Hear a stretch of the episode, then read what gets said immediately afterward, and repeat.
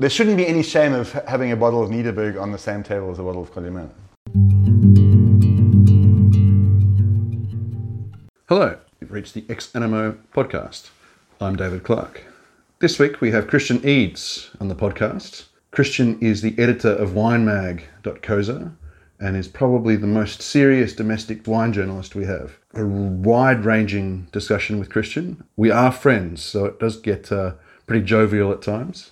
Last week we had the State of the Nation address by President Cyril Ramaphosa, so I thought we'd, uh, we'd assess the state of the nation in wine through Christian's eyes. We spend the first part of the podcast talking about Christian and, and how he got into wine and his background and what his journey in wine has been.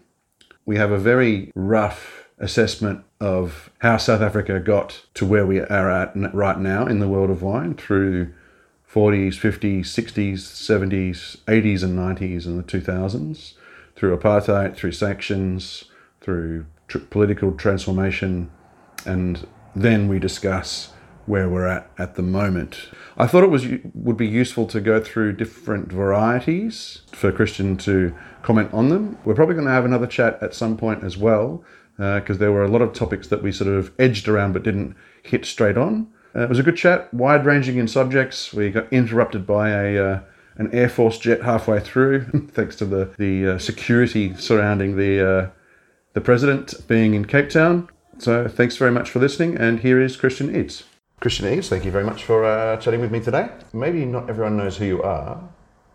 Give us a, a little uh, brief rundown of your life in wine from when you began to now. Sure. So uh, February 2020 marks uh, 20 years precisely that I've been in the industry.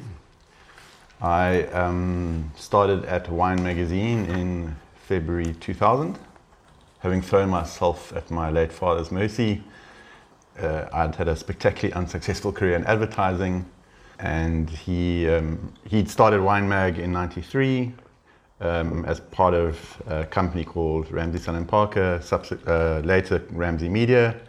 This is Harold Eedes, is that That's right? Harold, my dad. Um, and he'd always said, uh, we had a, a, joint love for wine, and he always said it would be great fun to work together. And I said, well, I wanted to do my own thing, and um, what do you mean? It was great fun for you to work for him, not. well, no, that we could, no, that we could just you know combine our, our mutual interest and, okay. and, and, and pretend to earn a living out of it, um, and then.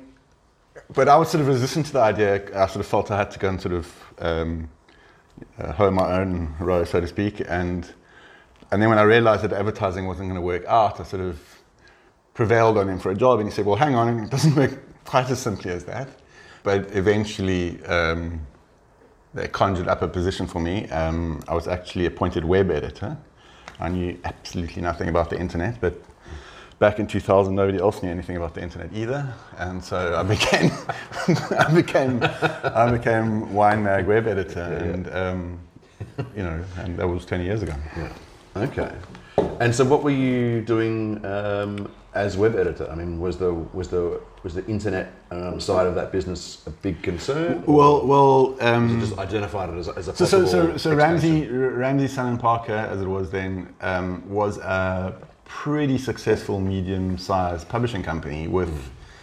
other titles included Car and Getaway, and the internet loomed large, and and um, uh, there was a there was a realization that that that digital was part of the future for publishing, and so they they were starting up sites for all the, the magazine titles and, and and feeling their way. Okay, so at this point in February 2000, you're already sort of into wine. You're wine before, or you did would that come later? no, no, no, no, no. I I um so February 2000, I was 28, and so I'd I'd, I'd grown up in a household where wine was very much part of life. Um, and, and sort of as a teenager, you, you discover alcohol, and wine made sense from the get go. I mean, my dad had a pretty smart collection, and I mean, the story I always relate is um, it was at the time uh, that Meerlust declassified Rubicon for the first time.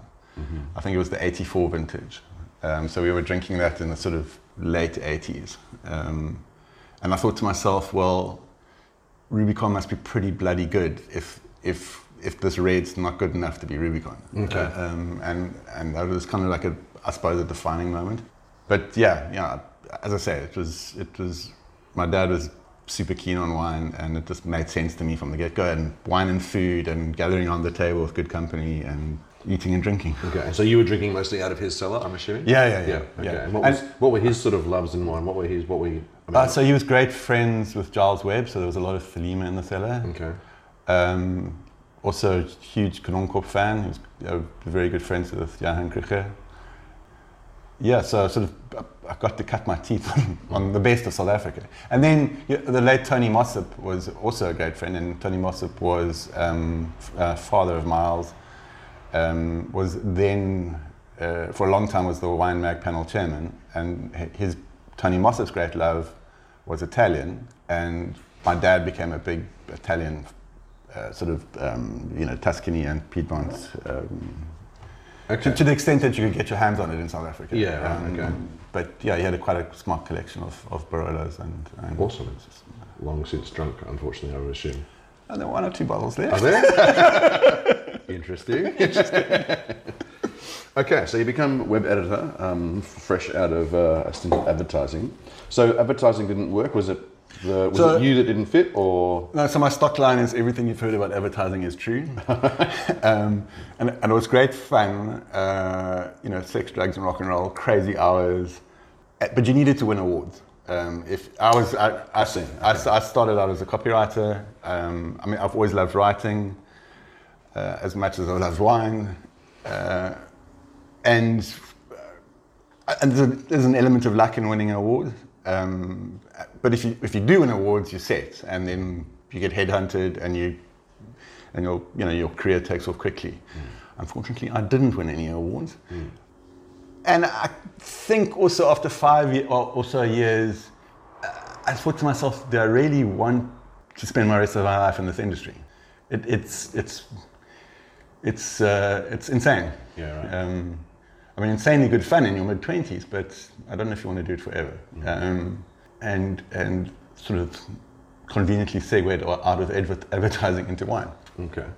And so when you um, when you went into uh, Wine Mag in 2000, what was your role? I suppose. I mean, obviously, web editor. Is it was it just sort of So so so I, I think transposing what was in the magazine? On So, so I mean, I think the the um, w- where advertising served me very well was, you know, you're fully immersed in media, um, and, and and I must say, me, as much as wine is an interest, so is media. Um, you know, I love all forms, print, digital, and and so so I think it was quite well set for for for, for, for magazines as a result. Okay, nice one. And we, what, what were you drinking back in those days in 2000? Were you drinking? Well, so so, had, had you, I mean, at 28, had you sort of stepped out of the, the shadow of your father in terms of your drinking habits? Yeah, so, so, so, the, so the beauty the beauty of wine back then, to and and to this day, is that you, you get um, you know as a as a conduit between producer and consumer, you get to see uh, just about all of South Africa's top end all the time. Um, and, and that's a huge privilege and, and, and you know, I think wine's very much a product of curiosity. So I'm very lucky that I don't really have to drink the same thing twice almost. Yeah. Um, I, I mean, I would, I would, obviously, I think it's really important to, to benchmark as often as one can, and you know, and that means, you know, if you're going to, you know, um, have an opinion on Stellenbosch Cab, then you need to know what Bordeaux is up to. If you can have an opinion on Hemel-en-Aarde Pinot, then you need to know what P- Burgundy is up to, etc. Okay. And what was the state of the, if you can cast your mind back, what was the state of the industry in February 2000 or, you know, in, in 2000? Yeah, that's, the, that's a great question. Um, so, so you know, remembering that you know, uh, uh, uh, political transformation was that only recently happened.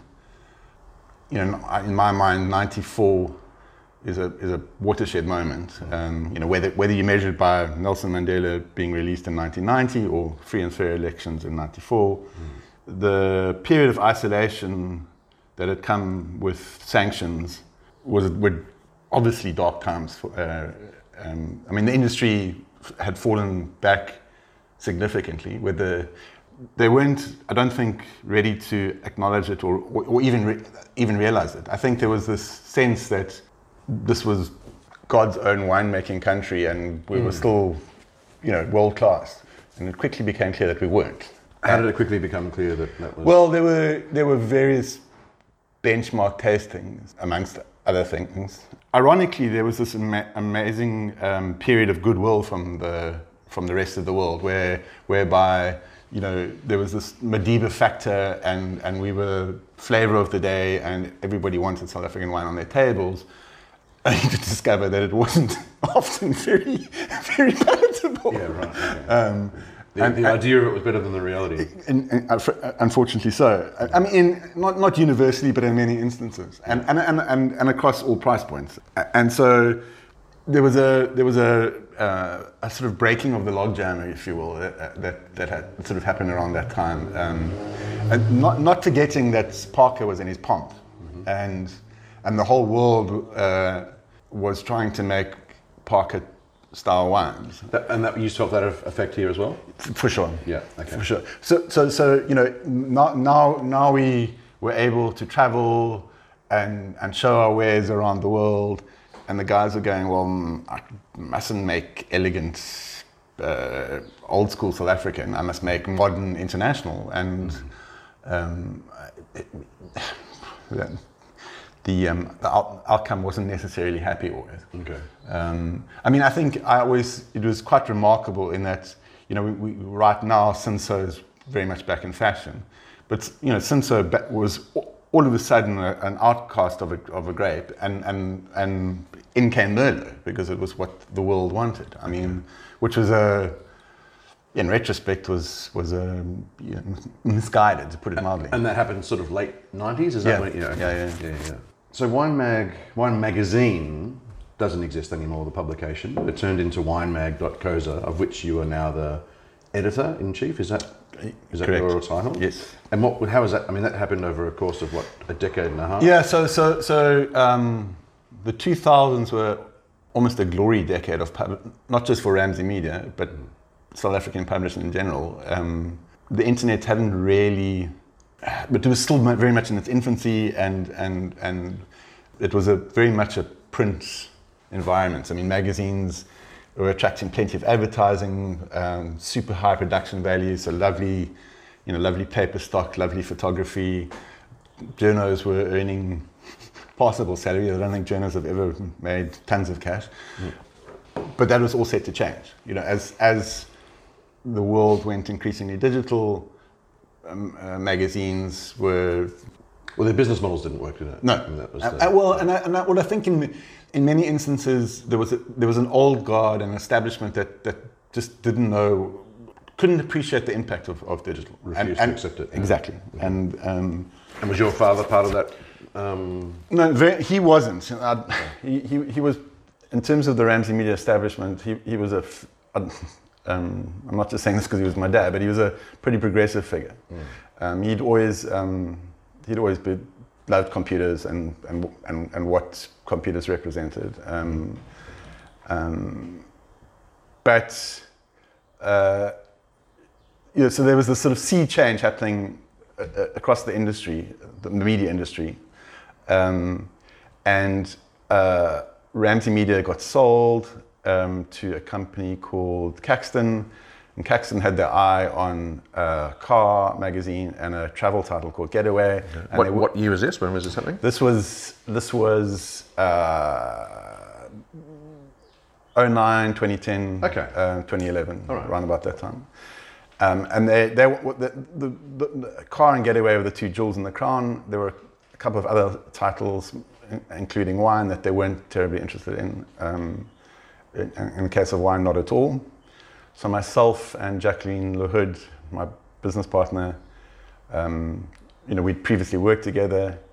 Um, we made an offer to the new regime about t- buying the Wine Mag brand. Because what Wine Mag had, that was, I mean, there was some, there was the, t- there was the brand, there was the name, which had some brand equity, but it also had a, a Twitter account and a Facebook page.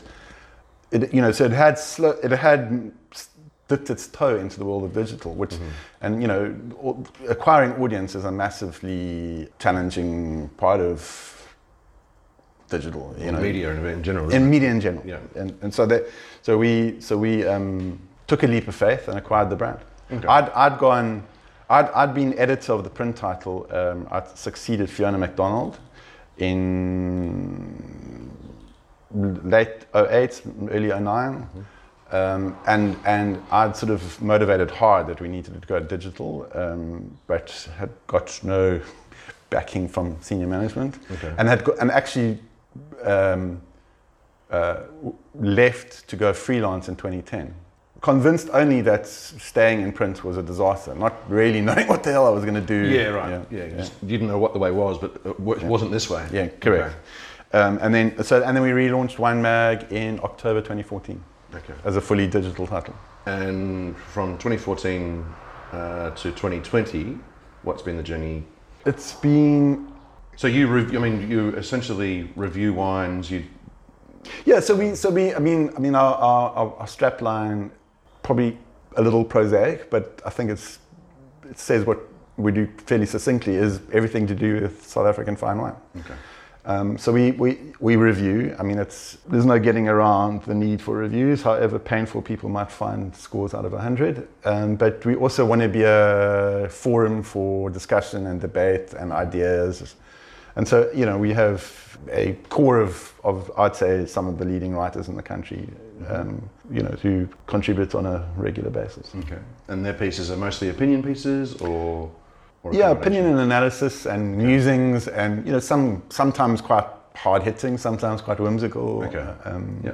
And you do some competition type. yeah. So we so we we've sure is competition the right word? um, yeah. well, essentially, that's what they are. Um, we've always had this kind of hybrid model, whereby, on the one hand, I taste cited in my individual capacity, and then um, we also have a regular panel tasting where a three-person panel chaired by myself tastes blind, and um, it seems that that you know some producers prefer going the sighted route and others prefer the blind route, and and we're we're, we're cool with that if everybody else is cool with that. Yeah, you're happy to um, to accept both. Uh, Yeah. Uh, You know, it's not it's not it's not a perfect arrangement, but we at the end of last year we attempted to jettison the sighted mo- dimension of it all, and the, the reader pushback was such that we've compelled to retain it. it's winemag.co.za, Correct. and pretty much it's the only, from what I can tell, it's the only online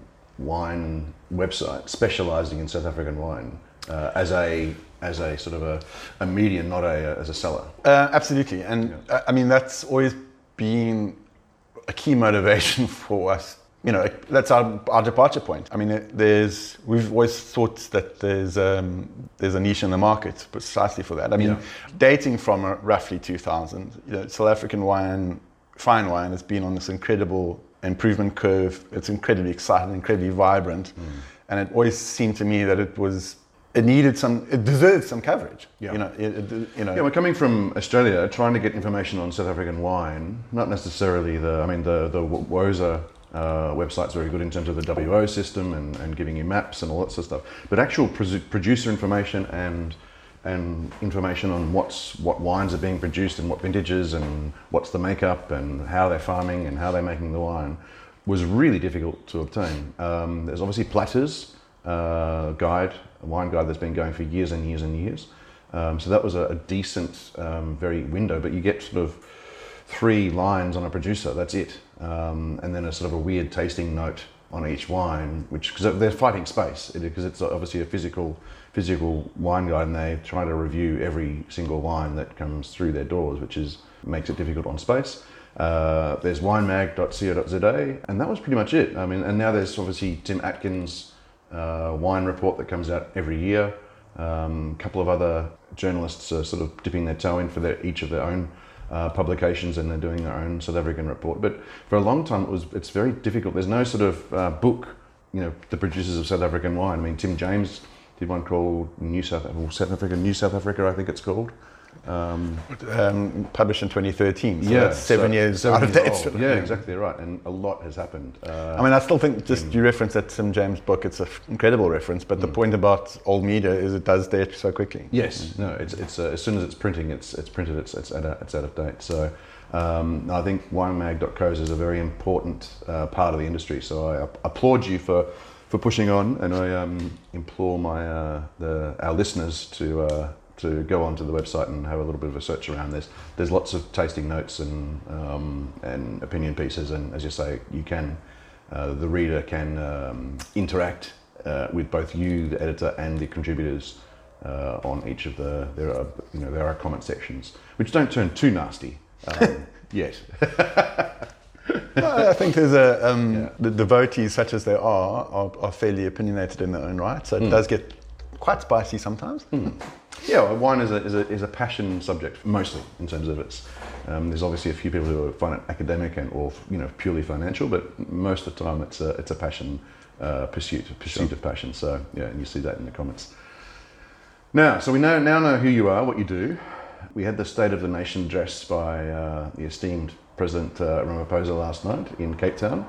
Um, I thought maybe we could have a little uh, State of the Nation address uh, by you on the state of wine in South Africa, starting with what's what's happening in South African wine at the moment. What's the Okay, so um, I think I think uh, for the benefit of the international audience of these podcasts, I think there's there's this fundamental dichotomy in the South African industry between, I mean, much like the rest of the world, but it's quite pronounced in South Africa between fine wine and, and commodity wine or bulk wine, and and I, you know I think South Africa is struggling to. and They're both interrelated. They don't exist in isolation, but it's trying. You know, I think we the, the structural issues posed by those by that scenario are, are you know massively complicated and and and and and, and the industry struggling to make it all work structural issues in terms of what do you mean? well, well great essentially great prices and profitability um, so so you, you know for the whole of the 20th the, the great deal of the 20th century there was the super co-op called the KWV which was a parastatal a, a national party parastatal that had a mandate to remove grapes from the market which sent the whole industry in an unfortunate direction. And I think we still the shakeout from that you know now that we are operating in a in a you know much more free market environment is is still playing itself out. Yeah. So that's that that shapes the debate uh, fundamentally. So this isn't necessarily um, something people are talking about. You're sort of thinking this is more of a, a shadow which has been cast upon the last sort of absolutely. yeah 20. But but years. so that, so now, you know how does it affect what's in the bottle? So so our most planted grape variety is Chenin Blanc, and you know I think Chenin Blanc uh, in the in the modern era, i.e. the last 20 or 30 years, is a hugely strong advertisement for just how good South African wines can be.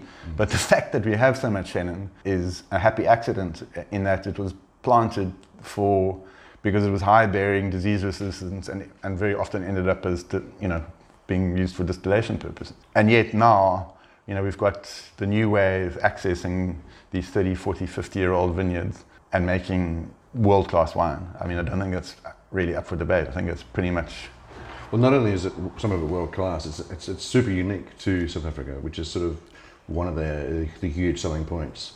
Um, in terms of No, well it's said. it's it's, uh, it, it's irreplicable uh, in, el, elsewhere. Maybe in sort of California they've got old vine and, but not into the extent um, uh, that South Africa does. So it's a it's a very unique um, thing. So what else is happening in South African wine? Obviously, there's a there's the fine versus fine wine versus bulk uh, dichotomy. Yeah. So at the fine wine end of the market, we have the corporates um, led by Distell, uh, but not forgetting. So what is Distell? So Distell is a producer wholesaler. It was a merger between two fairly large corporates themselves, namely Stellenbosch Farmers Winery and, and Distillers, uh, circa 2000. And they um, are, you know, control a lot of vineyard, are responsible for a huge amount of quote unquote high priced wine. And then, as I say, you've got KWV and DGB So KWV turned into what? What is it now? So, so KWV was compelled to, to privatize around the time of political transformation. And so they're, uh, they, they now compete on equal terms with everybody else. Okay. Um, um, and, and then there are a few other major large scale companies um, who uh, tend to be sort of fairly conservative about the way they go about their business. And um, what's also typically they're, they're liquor companies as much as they're wine companies. So, so you know, Distell has cream liqueurs and RTDs and you know, which are all um, very often more profitable than wine. And then wine, I'm, this is I'm massively oversimplifying, but but uh, you, you know, give people a, a general idea of what, what's at stake at South Africa right now in the, in the industry, wine industry. And, and that you know that, that that that lack of focus probably applies to uh, across or lack of focus. Uh, you know they're all very well managed or reasonably well managed business entities, but there's no wine passion. The businesses who happen to have a wine arm, not Correct. wine businesses. Largely speaking. Would that be a fair Yeah, statement? yeah. And you mentioned DGB. They are another big player in the same sort of. Yeah, so I mean, a, a brand, you know, their their flagship brand is um, Bellingham. Um, It's Douglas Green Bellingham, isn't it? DGB. Or yeah, but it's been um, you know abbreviated to DGB. You know, Okay. so the Douglas Green is still a brand, um, but I think KWV, in terms of the top end, they they have the mentors. I think what's frustrating. So Nederburg is part of KWV. No, Nederburg is part of Distell. Distell. Yeah, this is this, this is where I get because this is a this is an area of the the wine So- so- industry that in South Africa that I have. No So, so, so, I so, so. I, I guess my frustration is that hmm. that these I would like to see more leadership from from our corporates. You know, and I always pose the question, where's our Penfolds Grange? You know, just just because you're corporate doesn't mean you can't uh, be operating at the pinnacle of, of the industry. And and and I mean, in, in fairness, uh, you mentioned Nederburg. You know, I think top end Nederburg in the last decade or two has been undoubtedly very very good, but then it gets you know, the, the tiering is absolutely baffling. So you, so you've got very serious, uh, small batch, expensive wine under the Nederburg label, and then you've got dead ordinary, large volume, low price wine under the under the Nederburg label. And I, I you know, I, I don't very curious to say the least. So Nederburg is one of those grand old names that Which I, which I, I guess what I'm saying is just hasn't been leveraged in sensible fashion, to my mind. Yeah, yeah. Um, and similarly, you know, you, the same could be said for, for DGB and Bellingham and KWV and their their mentors range. You know, the, the you know the, the the the corporates have attempted ultra premium product, uh, projects, but with sadly little success. Do you have any idea about um, what percentage of the market, the fine wine market, that DGB, KWV, and Distell uh, would represent? So that's that's um, a closely guarded secret, but Guesstimate? guesstimate seventy five percent, Oh wow, like a, a massive majority. massive majority. Okay, right. And so if we're talking about the other sort of well-known names currently in South African fine wine, we're only ever talking, if we're not including DGB, Distell, we're only talking about 25% of the, the fine wine. Correct. Okay. That's And you know, and then and we, so you know, we haven't even you know, long before we get to the cool kids, uh, you know, Eben Sadie being the most prominent name there. You know, you've got you've got Graham Beck Bubbly, you've got um, Fairview, you've got you know, which are um, serious medium to large producers. So, so the point is, the names that typically feature on Wine Mag and Wine Geeks here and abroad are getting excited about are absolutely minuscule in terms of, of, of volume. And is there a is there a, a clear path to say, well, if I'm for for consumers or for wine lovers to to transition from one to the other, or are they just entirely in separate um, uh, spheres? That's an interesting question. I, I've, I've always been skeptical of the, of the theory that today's chocolate pinotage drinker is tomorrow's Columella drinker. But I, I think, as I say, I, you know, you Penfolds Grange and and Hill of Grace, I I can quite easily see them on the same table. So you, you, you know, um, maybe that's not the most perfect example, but uh, um, Yeah. y- you know, there's there's no there's, there shouldn't be any shame of having a bottle of Nederburg on the same table as a bottle of. I Or, or, or, or any disconnect or any, you know, if, if, if everybody got their ducks in a row. Good question. There was always these estates in South African wine. An estate in South African uh, wine law meant that um, the wine had to be grown and made and bottled uh, within the uh, on the actual property, which I didn't know. I thought it was just a um, when people talked about an estate wine, but it was actually a legally defined uh, term. So it was almost like a very the smallest uh, wine of origin in terms of Kanonkop Estate was only um, was it was saying that that was only um, wine from their farm, almost like the domain um, model in Burgundy. How did they operate with the KWV in at the same time concurrently with uh, during the during the, the days of uh, So 1973 w- was a crucial year in that's when South Africa's appellation system came into being and defined regions, districts, boards, um, and and we get a lot of um, compliments for how well thought out the appellation system is for a so-called new world country. mostly from within South Africa those compliments come No, no, I think, I think, no, I think it's, I think it is quite. A, I think, I think very self-congratulatory. no, no, I don't think it's. I mean, I mean, it's not perfect. I mean, you know, and you know, the, the Tulbagh being part of coastal region is. is, there is some glaring but but there, but but by the same token, it's it's it, it, it's not it's not completely useless at all either. And you know, and uh, you know, But the, the problem, so sorry to digress here, but the problem with being so strict is that the um, the things that don't quite fit are, are much more noticeable. Sure, and, and I think it's work in progress. I mean, it dates from '73. You know, Yeah. we we don't have appellations like Burgundy going back, you know, 600 years. So, uh, where were we? Uh, No, the estates and how they. Oh, operate. states. Yeah, yeah. Uh, so yeah, so states. So so there was a there was this um, forward-thinking um, bunch of uh, f- family-owned, in many instances, producers um, who who realized that if they were going to be able, if they wanted to demand a premium, then then place of origin was something to leverage, and and out of that grew the concept of the estate, and. It's So people, people were able to make their own wine. It wasn't against the law. You didn't have to sell to the KWV. You could, uh, you could, you know, produce your own wine from your own. Yeah, I, I mean the the history is quite that- complicated. Yeah, I'm sure. Um, but uh, you know, at, at the same time that that um, uh, Frans Malan, the late Frans Malan of of Simonsig and Co, uh, were starting up the Stellenbosch wine route, so there was the sense of the value to be had out of an estate, um, and that's all, as I say, early seventies.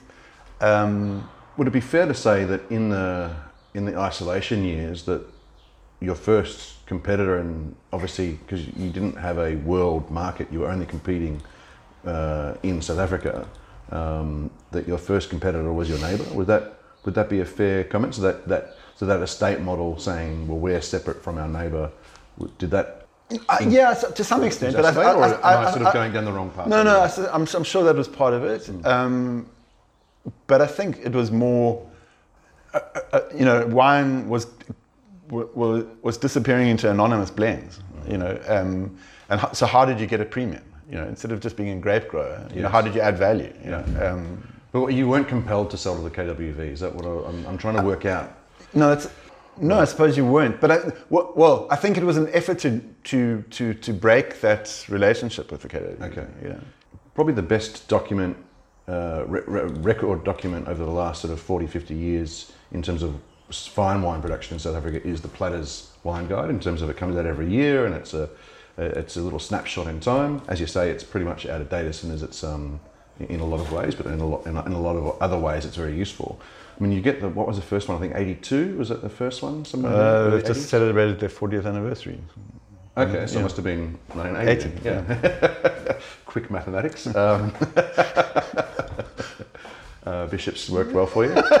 Um, that I mean, I, I, you see copies of that around, and it's it's like a flimsy little magazine. It's it's 20 pages long almost. There's there's tiny amounts, and then you look at today's, and it's this big sort of bulking uh, behemoth of a book in terms of its its its depth versus its uh, its width and height.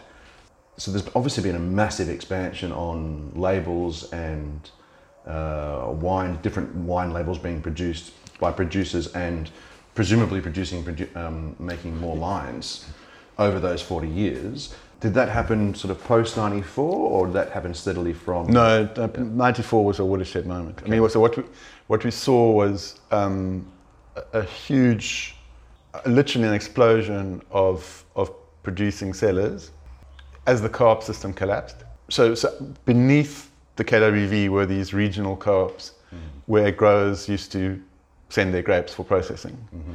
Um, and then the co-ops would then sell onto the KWV. Um, you know, and once it became beholden on the on the grower to find his own way, so to speak. Yes.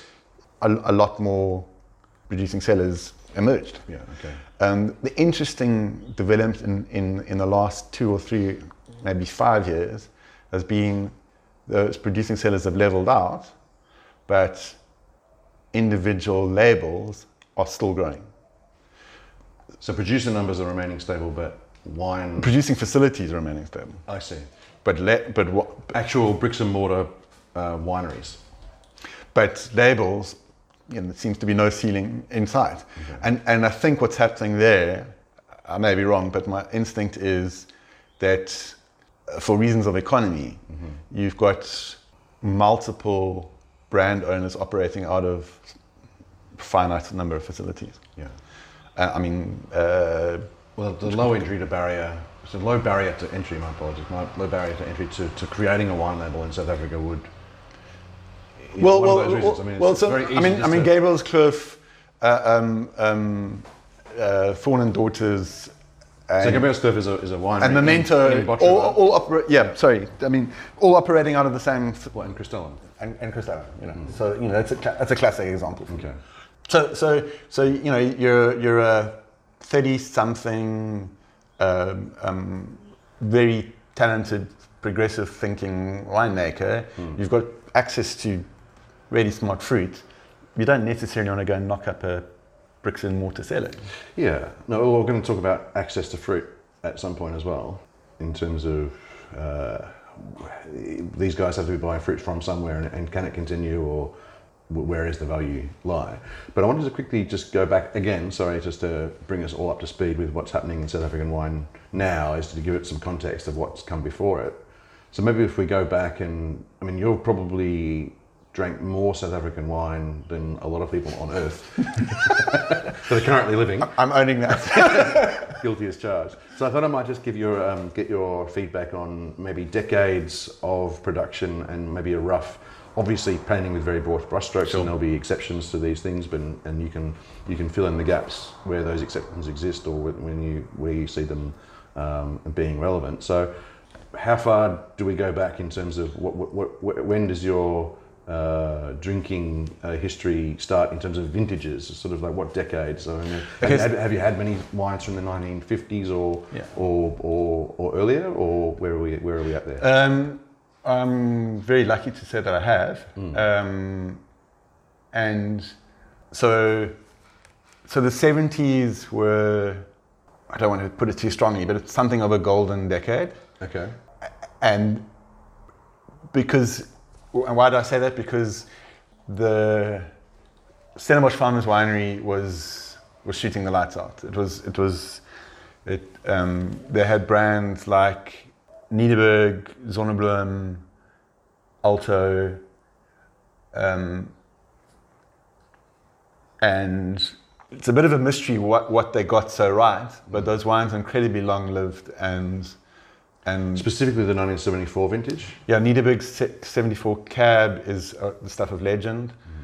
You know, Alto Rouge, Alto Cab from that from around that time is always a, a, a real, well, very often a real treat. Mm-hmm. 50s and 60s, harder to come by. Um, obviously, yeah. Obviously, but very often delicious. Mm-hmm.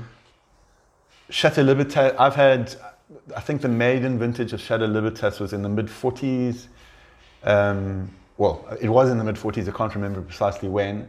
And th- that maiden vintage is. We had, the, we had the 1940 together at the, at the Tabernacle.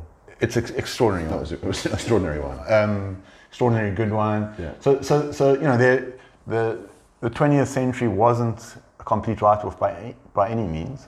Unfortunately, the, the 80s and the 90s are not to be too dramatic, but sort of lost decades, and that's to, to my mind that's when isolation properly kicks in. Okay.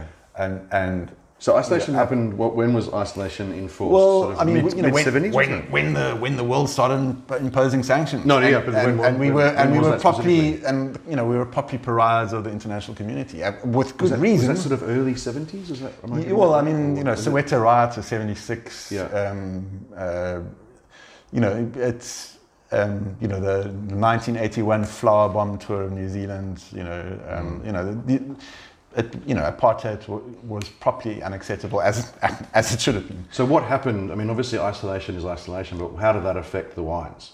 So, so well, I think we just lost touch. I mean, so the 80s, to in, more technically, um, So, sorry, just, just sorry to stop you here, but you think, from what you're saying, is there was a lot of. Um, uh, this is how I'm understanding what you're saying. From 60s and 70s, there's a lot more information coming into South Africa and going out of South Africa Correct. in um, uh, in terms of winemaking and grape production, Correct. and that stops in when isolation more or less stops. But how does that make it? Surely uh, quality would just remain the same and not get better, or am I oversimplifying it? I mean, um, the, so- way, you're, the way you're saying the, the wine got worse. Well, well, we, we, I Is that, think- what, is that what you are No, saying? no, or- I'm saying I'm, I'm, I'm just trying to unpack it now. Mm. Um, so, so the 80s saw the advent of new oak, new small barrel oak, and that was a global fashion thing. Yeah, okay. Um, uh, and and I, I'm not sure we had the fruit to deal with this new oak. So it was, the, Um, it was the latest toy in, in winemaking, and yeah. people I mean, were uh, applying uh, uh, you know, we, I mean, South Africa in the early part of the century had been quite progressive. I mean, um, uh, uh, cold fermentation for whites was something we pioneered, and um, but now we, you know, you know, the isolation is is becoming more and more of a thing, and you know, we, we're we're trying to keep up with the rest of the world, but not really. So where was the new oak coming from? Was it French? Yeah. Or, so the French were still happy to supply the new oak. Oh, and they were selling us Mirage jets as well. Yeah, right. Okay. Delicious. no, I mean, it's a funny old time of, uh, um, you know, because you know, as as, as much as um, apartheid was despicable, you know, we were fighting proxy wars, you know, on, on behalf of the US in, in Angola, you know, against the Cubans. Yes. You know, so Who it was were- Mirages who versus who were fighting. who were Mirages on- versus on- MiGs. You know, yeah, you know, the yeah. Cubans weren't, you know. Um, But they were proxy Russians also. sure, exactly, yeah. exactly. So, so um, Yeah, not many people know about the Angola War, do they? It's a very sort of unspoken, uh, the dark. What do they call the dark war or something? There's a there's a term for it. I know it's a, The it was a, War it was a grim, uh, it was a, also a grim time. You know, you, I mean, I've I narrowly avoided conscription. I could have been fighting in Angola. Yeah, so so the so the eighties. I mean, I can't. I mean, very few uh, wines come to mind. Great wines from the eighties. Um, So when did you start drinking in earnest? About sort of mid to late eighties, in terms of yeah, as I said, I mean, you know. I mean, at the outset of this conversation, I referenced the Meerlust Red '84. Um, I mean, I can't say I've had a bottle recently. It'd be fascinating to know what it's looking like. And then, of course, the '90s political transformation comes around, and you know, our, vineyards weren't healthy. We, we, you know, leaf roll was rampant. Um, there was there was quite. Uh, uh, the influence of Parker was was, you know, when it came to to ambitious red wines, you know, the, they were completely overdone. So so so So viticulture wasn't obviously a, uh, a huge concern at this point. It was all like we'll get the fruit in and we'll just do what we want with it and make it make it into the wine that we want to market. Is that a fair assessment of?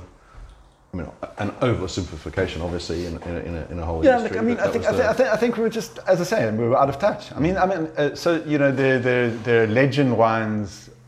Um, you know, uh, '95 was a was an incredible vintage, Mm-hmm. and and um, yeah, are there any great wines from the 80s apart from the. no, as I say, '80s. I can't recall anything. Of the- 82 Chateau Libertas I've had, it's quite, quite, quite yeah, nice. look, I mean, you, you, you, you, you know, and I, um, uh, Le Bonheur was, to the extent that Le Bonheur has ever reached any great heights, Le Bonheur was, was pretty sought after. Okay.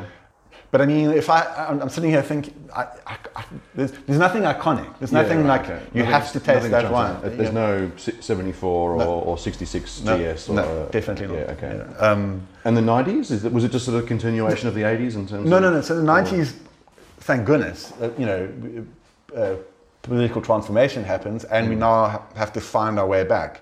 And and you know, Kanonkop had. Uh, just wait for the.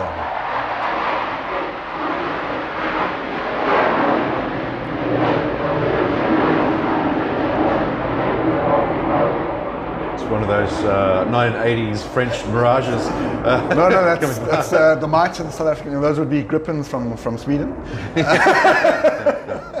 still to be paid for, no doubt. Um, um, So 90s. Yeah, so 90s we start we start finding our way back. Kanonkop um, uh, probably leading the way. Um, um, Beyers Truter in his pump. Um, you know, uh, uh, Kanonkop often referred to as our first growth, with fairly good reason. Um, 95, very special vintage, especially for Kanonkop. So, but, yeah, but bit- is, it, it really is seen domestically as the first growth of South African Yeah. wine. Yet it's almost unknown internationally. Um, uh, that's changing at the moment, I guess. Um, especially with the, the, the 2015 that came out. Paul Sauer got a bit of a, uh, a bit of bells and whistles attached to it. Well, so- But so- that was a really interesting thing for me that um, I came here and people were talking, referencing this winery I'd never heard before. Yeah, well, I mean, I, I think that goes towards how incredibly um, small SA fine wine is as a sector in, in the global scheme of things. Yeah. And, and, and that sort of kind of dawns on me more and more. Um, and, and I think that's a crucial challenge is how, um, how we collectively make ourselves relevant on the international stage. Um, and there's some very practical issues in terms of volume. If you, you know, if uh, I, I always joke, you, you can make a 97 point um, Chenin Blanc, um, but if you've only made 600 bottles, it's kind of like what Clark and Eedes can get through in a weekend, you know. Um, Which is about that amount. you know, there's not much left for the rest of the world if you make. And so, if you were going to put like a six pack of wines together from the 90s, uh, not necessarily wines to drink today, but that sort of defined the 90s, what, what would be included in there? um, so then I, I was about to. Sorry, I, I distracted you. I was. I was going to reference Cordoba Crescendo, which is popular stuff of legend.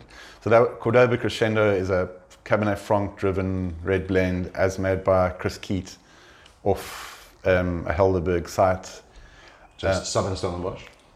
Uh, yeah, on, on your way to Somerset West. Mm-hmm. Um, So high altitude, south, south, Yeah. facing. yeah. yeah. Uh, um, and what, what, what, 98, 99? Is that where well, maiden vintage, if I'm not mistaken, was 95. Again, that 90, you know, I think 95. If you sort of stumbled across a, a, um, um, a deceased cellar of, and there was some 95s, I think you could have a lot of fun there, just Okay. just about across the board. So Cordoba Crescendo, yes. Um, Thelema um, was a very exciting project that, that kind of um, uh, had just launched.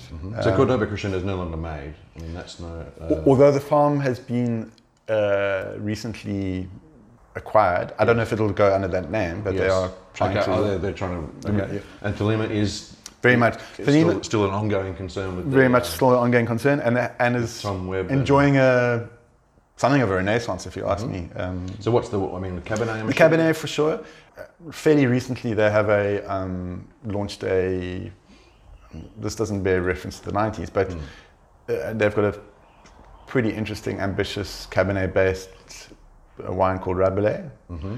Um, so Cabernet, uh, Stellenbosch and Cabernet are are, um, are just about synonymous, and, and and for good reason. Um, it, it's it's often said to sort of sit somewhere between the old world and the new world, and I think that's some fairly useful in terms of of getting your head around, you know, what to expect from Stellenbosch Cab. Yep. Um, So you've got Cordoba, Thelema Cabernet. So you've got Cabernet Franc Cabernet. um, What else is happening in the 90s? how Rust en Vrede would would be a name to to, Okay. to have a look at. And that's more Shiraz Syrah? Yeah, so famously, um, uh, no, no, so, fa- so the Rust en Vrede estate blend, um, fairly early on in its history, uh, Kevin Arnold, now of Waterkloof, added uh, a, some Shiraz. Waterford, isn't it? Waterford, Yeah. what did I say? I think you said Waterkloof. Uh, um, Waterford. Waterford. Um, a- famously added some Shiraz to a, to a, to a Cab Merlot. okay. Um, How dare he? How dare you? Yeah, no, which was revolutionary at the time. No, and, it- but, it- but it, No, that's fair enough, yeah, yeah. And it remains a it remains a, a, a, terrific wine. A go-to Uh, wine, yep. Mm-hmm. Um, a, go, a go-to wine. But that was yeah, that certainly caused a stir when it came out. Mm-hmm. So so far, we're only when we talk about sort of seventies or sixties, fifties, sixties, seventies, eighties, nineties. We've only been talking about red wine. Uh, white wine was a you know it wasn't like it didn't exist, but it was entry level. Wasn't uh, taken seriously at all. Wasn't taken seriously at all. Okay. I mean, famously, uh, you know, Jan Boland Coetzee had to smuggle Chardonnay in in his underpants, you know, in the late 80s. You know, Okay, right. um, you know that's, uh, that's, that's apocryphal story. Um, Yes. well, I mean, I think there's an element of truth in it, but it's been embellished over the Yes, yeah, yeah, yeah, yeah, yeah. You know. Okay, so Cordoba, Thelema, Rustenfrieda. Um, and, and then and then uh, all the family-owned um, uh, um, wineries, estates, as you as you referenced, were, were were trying to push the boat out. Um, so so Simonsig and um, you know the, the, the blue chip Stellenbosch producers were all there or thereabouts. Um, And Stellenbosch was still the centre of wine production in, in the 90s. I mean, that's sort of. very much so. Paarl was the sort of the, the, the, the, work uh, engine and the administration centre. I No, guess. Stellenbosch was from the- definitely the, most prestigious. from, from, from the mid mid mid mid uh, 20th century onwards. That was where sort of the uh, a lot of the decisions were being made, but then the, the, the high end. Lar- stuff was largely speaking, Yeah, largely okay. speaking. I, I, I mean, I mean, but you know, uh, the the the Great Klein Constantia project started in the late 80s. Mm-hmm. Um, So would you include and Constantia in your sort of six pack of the 90s wines? well, Vin de Constance, um, as begun by um, the the then owners, the Joostes, and, and and the late Ross Gower, dates from the late 80s. You know, and it's I mean, of, of course it's got centuries of history, but but the modern iteration is is relatively recent. Um, and you know, is you know that, that there's a brand that's been managed spectacularly well. Um, um, probably, if you want to talk about icon wines from South Africa, that's probably as close as anything that we've got. But yes, I mean, is it? So st- stay in the 90s just for a second. Yeah. So we've got Cordoba, Lima, Rust en Vrede. What else have we got? Or are we struggling to get six? No, no. Well, I mean, I think the six. Pack, there, there, there would be plenty of interesting wines without a definitive six pack. I guess. what I'm. No, no, absolutely. But I mean, what was happening in the 90s? What sort of, in terms of, like Stillenrust, Shiraz 94, I know was a wine that Yeah, sort of, so- uh, so, you know, sort um, of changed people's minds. And You know, you know, Stellan, Bruggenhutskloof, Stellan, well, no, no, you've got to be careful because there's Stellenryck, yes, uh, which was a dist- distil, distill product, Yeah. and that was pretty top end. okay. Um, then there's Stellenzicht, 94. Is that the one I'm talking Yes, about? Stellenzicht Syrah 94. Uh, there was a, famous um, challenge convened by Michael Fridjhon, sponsored by South African Airways, which saw South Africa pitted against Australia. Um, Oh, no wonder I keep hearing about it then. um, no, but, but I mean, this was this was this was a this was fairly watershed in that the industry thought that at least give the Aussies a good run for their money, if not totally wipe the floor, Yeah. and and we got an absolute hiding. Okay. Um, but famously, the Stellenzicht 94, as made by Andre van Rensburg, now of Vergelegen, outperformed Grange. I see. um, and hence its fame. Okay. Uh, and it remains to this day quite an interesting glass of wine. Yeah. I mean, it's it's it's it's held it's held up. Yeah. But but Uh, if I recall correctly, it's got a 14.8 alcohol, which was unheard of at the time Okay. in terms of being so high. Yeah. And it's got a dash of Merlot in it. Delicious. as one does. Yeah. So it's that wine's fault that Merlot is now uh, was so pervasive in the next sort of 20 years. No, no, the, the, no, the thing about Merlot was, uh, you know, it was a sort of wrong-headed attempt to keep uh, UK or European supermarket buyers happy. You know? Yeah, right. Okay, so we've, we've travelled to now towards 2000. You've just started with uh, with Wine Magazine as the web editor. Huge amount of change has happened since 2000. Yeah. Um, arguably almost more than the sort of the preceding 40 years. For sure. uh, or 50 years even. You- You would agree with that? Yes, definitely. And so So- trying, to, trying to condense that into a six pack or into some sort of uh, manageable um, morsel is going to be difficult. But maybe speak of your experience throughout. Okay, so so uh, uh, what what starts to happen now is that there's a, there's a sort of growing sense of adventure, and a, combined with a, realization that we can't business as usual is not an option, and I suppose a, a pivotal moment is is Charles Back of Fairview, um, Gyles Webb of Thelema, um, John and John Platter, and maybe one or two other partners set off into the Swartland to start Spice Route. And their appointee of winemaker for this project is a certain Eben Sadie. And, and Eben wasn't there for very long. It's And about 98, 90. yeah, 90, yeah. 98. A- And, and Eben, he was still at Spice Street when he made Made 2000, made in vintage. Um, but then shortly on, after that goes on his own, and you know, the rest is history. um, I mean, you know, the precedent is set, um, and um, Were people aware of that at the time that it was such a momentous time? Or was it sort of I- like in I- 2005, 2010, only on reflection that people I, I think I, think s- I'm, I don't want to sound um, too self-satisfied, but I, I remember feeling having a sense that the Columella um, was a game changer, and, and, and, and you know there was a- there was a there was a a, a, a small bunch of, of observers that um, had a there was a, the feeling that, that something big was starting, a starting, starting recognition of uh, You know, something uh. Chris and Andrea Mullineux uh, at Tulbagh Mountain Vineyards were starting to make some um, very exciting wine. Um, some Tulbagh fruit, but also buying a lot of Swartland fruit. And the whole thing just snowballed. And it was, it was a really exciting time. You, know, it was given the sort of quite dreary 80s and quite confused 90s. You know, it was a really exciting time for, for the industry. And, and, I, and, I, and, I, and as I always say, it's like what, what's been amazing to see is that this improvement curve, um, you know, in whatever industry you're talking about, normally there's a, a plateau in terms of quality gains. Um, you know, quality gains aren't infinite, but South African, South African fine wine, you know, we might not have solved the, we might not have scaled yet, which, which as I say, is a huge issue. But, but in terms of uh, quality improvements, we seem to just keep on getting better and better. It's interesting because I first came to South Africa in, in, uh 2006. I came to Cape Wine 2006. Um, there happened to be a, a cricket tour uh, at the same time, so it was kill two birds with one stone.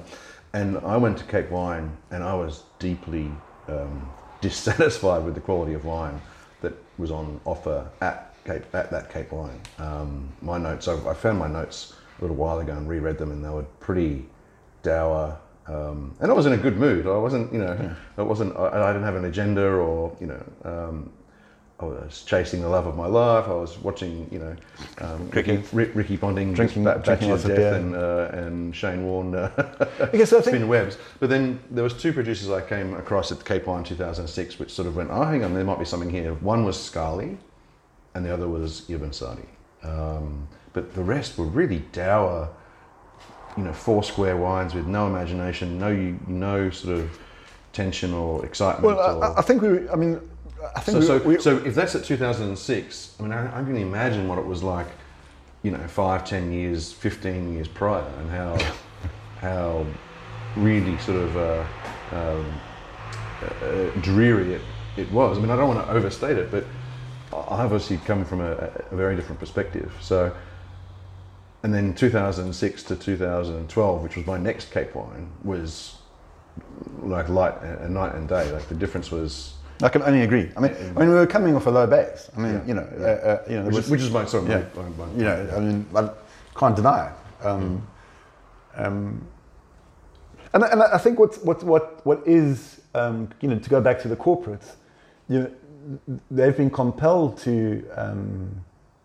raise their game. have Um, they though? I mean, it Ah. doesn't seem like they have. Well, I mean, uh, so so um, you know they're catering for different market segments. I don't I don't, ex- I don't think you can expect Spear to be knocking out eleven and a half percent orange wine on a you know this. this it's just not the way the market works. But but you know th- there's a sort of a, a polish and a sophistication now that wasn't there uh, f- Yeah. 15 years ago. Yeah, and even the difference between today and 2000. I mean, you look at the old Columellas versus the current Columellas; they're made in a very different Yeah, style. sure. I mean, those uh, early 2000 Columellas um, look, you know, not unsurprisingly, from the from the period. Well, no, I think they're made. Col- Colin is a fascinating case study because I, I think the 2000, the maiden vintage was was made so intuitively and so um, uh, with a lack of artifice, if you will. And then I think Eben lost his way. You know, he he he as a as a young ambitious winemaker, you know, wanted to wow the world, and they got bigger and bigger and bigger, and um, and ironically, that's when they regularly got five stars and Platter's. Yeah. Uh, and and then I, the and then yeah. and then with you know um, you know with growing winemaking maturity on his part, he's you know, started to pull it right back again. You know? Mm. um, So, brought us more or less up to current state. So that took us a little while. but, but, I mean, no, it's good. Uh, Um, so maybe chat to you, to us about what's happening now in terms of what's the most exciting. What are you most enthusiastic about in South African wine at the moment? Well, without being too much of a rah rah cheerleader, I, I it just everything's exciting. I mean, um, So Nederburg Mentors range is exciting, well, or well, Kennedy's Mentors range is exciting. um, no, I still think the corporates need to get their act together. And, and, I mean, the lack of vision is, you know, the the, the, the access to fruit and the and the um, technical competence is not in question. It's it's the vision. Where's the vision? You know. Um, but no, I mean, uh, from the independence, if you will, you know, everything from. I mean, I, I really enjoyed the ex animo newsletter saying, you know, th- th- there's a new age of Sauvignon that awaits us. You know, the market can't bear any more, deep, you know, top end, however delicious top end Chenin is. You know, we- we can't drink Chenin all day, every day, forever. Um, We can try. yeah, and I said, and I certainly do. Um, but yeah, but so, so, so you know, there's there's not a there's not a category. There's almost no category that's that doesn't look promising. Uh, the- you know, So, the- so let's let's let's name a few then. Like Cabernet, who who are who are the most exciting Cabernet producers at the moment? okay, so Cabernet is is blue chip, and and and and, I, and I'm immediately about going to contradict myself, and that's probably And Cabernet blends. I'm not you know restricting you to. Well, it, by virtue of being so blue chip, you know, it's not, it's not a, it's not, Cabernet and Cabernet blends don't really lend themselves to mash and experimentation. Um, um, I, I, I think what's interesting is that plantings have, of the, of, of cab specifically have leveled off and there's going to be a cab shortage, uh, which could be good for quality. Um, in, in Sort of the- rationalise some. yeah, yeah, yeah, and and um, I love cab, and I think there's you know, however however old fashioned it might be as a category, but um, and I think there's a market segment that'll always want to invest in ultra premium cab. So so so, and cab will always be with us by virtue of where it sits in the world of wine, Bordeaux being a reference, Napa being a reference. So I'm going to assume some names here based on what you just Uh, said. so- so- Clock would be a name that. For sure. I mean, Kanonkop's reputation precedes it. But I mean, I think uh, Warren Ellis, who's busy taking over from his dad, Neil, is making some terrific stuff. Um, I think Delaire Graff makes a very sophisticated, polished version. That's Morné Vrey, very clever winemaker. Um, I think Is it restricted to Stellenbosch? pretty much to my mind. I am probably irritating Franschhoek and the rest of the wine lands, but I, I can't really see anybody giving Stellenbosch um, too much of a run for the money. I mean, the, the, ma- the massive issue of Cabernet is it's a late ripening variety in an era of climate change. So, But Stellenbosch Cabernet is notoriously has a green edge. Do you think that might help? Or do you think that's a, a, a, Yeah. a leaf roll issue? so no, I think the, the green edge of Cabernet and global warming is, you, you, you know, I'm not a viticulturist, but my sense is. And neither you- of us are uh, climate scientists. no, neither. but no, my sense is you, you, you need you need optimal hang time. So Yeah. you know if you're only picking late March, um, you're going to have a very very cooked bunch Mm. of grapes at the end of it all. And in your estimation, there's not many different stylistic choices available to Cabernet producers. I mean, there's sort of like one pathway that's sort of more or less the, the Well, well, I mean, I way think so. So, so um, this is not a punt for the Ex Animo portfolio, but there are two wines in that portfolio that are you know interesting, show a potential alternative route.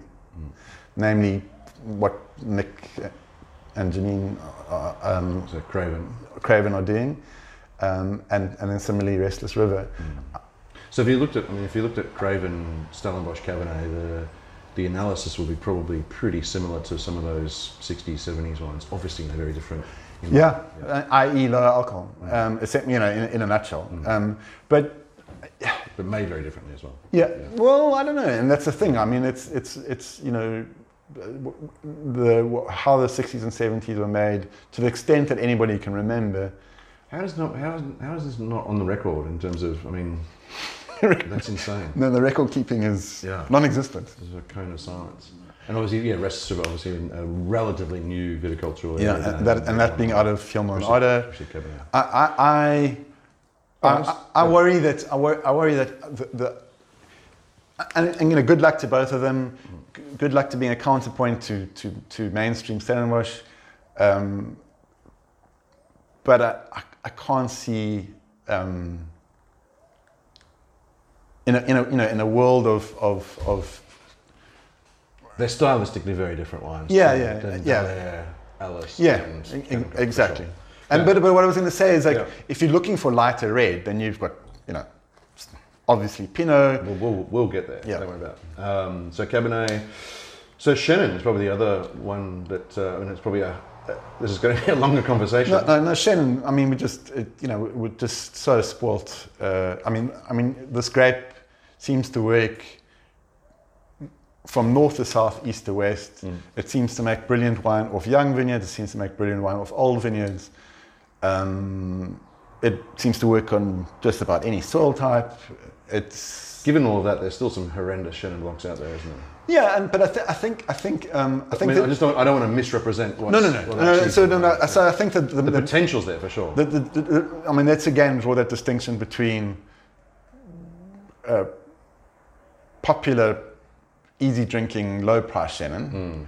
you know, tank tank fermented, inoculated Chenin, yeah. um, which which is which is uh, basically equates to generic, generic dry white, um, and it's not it's not necessarily awful, but it's very simple. Um, um, It's boring. yeah, very boring. Yeah. Um, I mean, um, but then uh, you know, I'm talking about top end. You know, the, Yeah. uh, So what producers you, would you sort of steer people towards? no, it's it's the list is infinite. Off Um, the top of your head. well, I mean, obviously, uh, Sadie and Alheit are the are the Which Sadie? Eben Eben. Uh, um, and and his old wine series, Ouwingerdreeks. Mm-hmm. Um, I mean. Um, Uh, I like, I like vineyards. Yeah, Alheit Vineyards. I mean, that, th th those two wines for me, um, um, Skurf, Skurfberg in particular from, from Sadie, and then, um, I mean, Skurfberg as a site, which is uh, near Clanwilliam up the west coast, which is where Chris Alheit also gets his grapes, is just absolutely extraordinary place. Yeah. Uh, so this, is, it- this is north of the Swartland. yeah, So it's not even yeah, in the Swartland. Not even in the. Swartland. It's, it's almost near Angola. We'll put it this way, it's in the middle of nowhere, Yeah. properly in the middle of nowhere. Yeah, just south of Craig Hawkins. Yeah. so that's interesting. I mean, that's. I mean, those.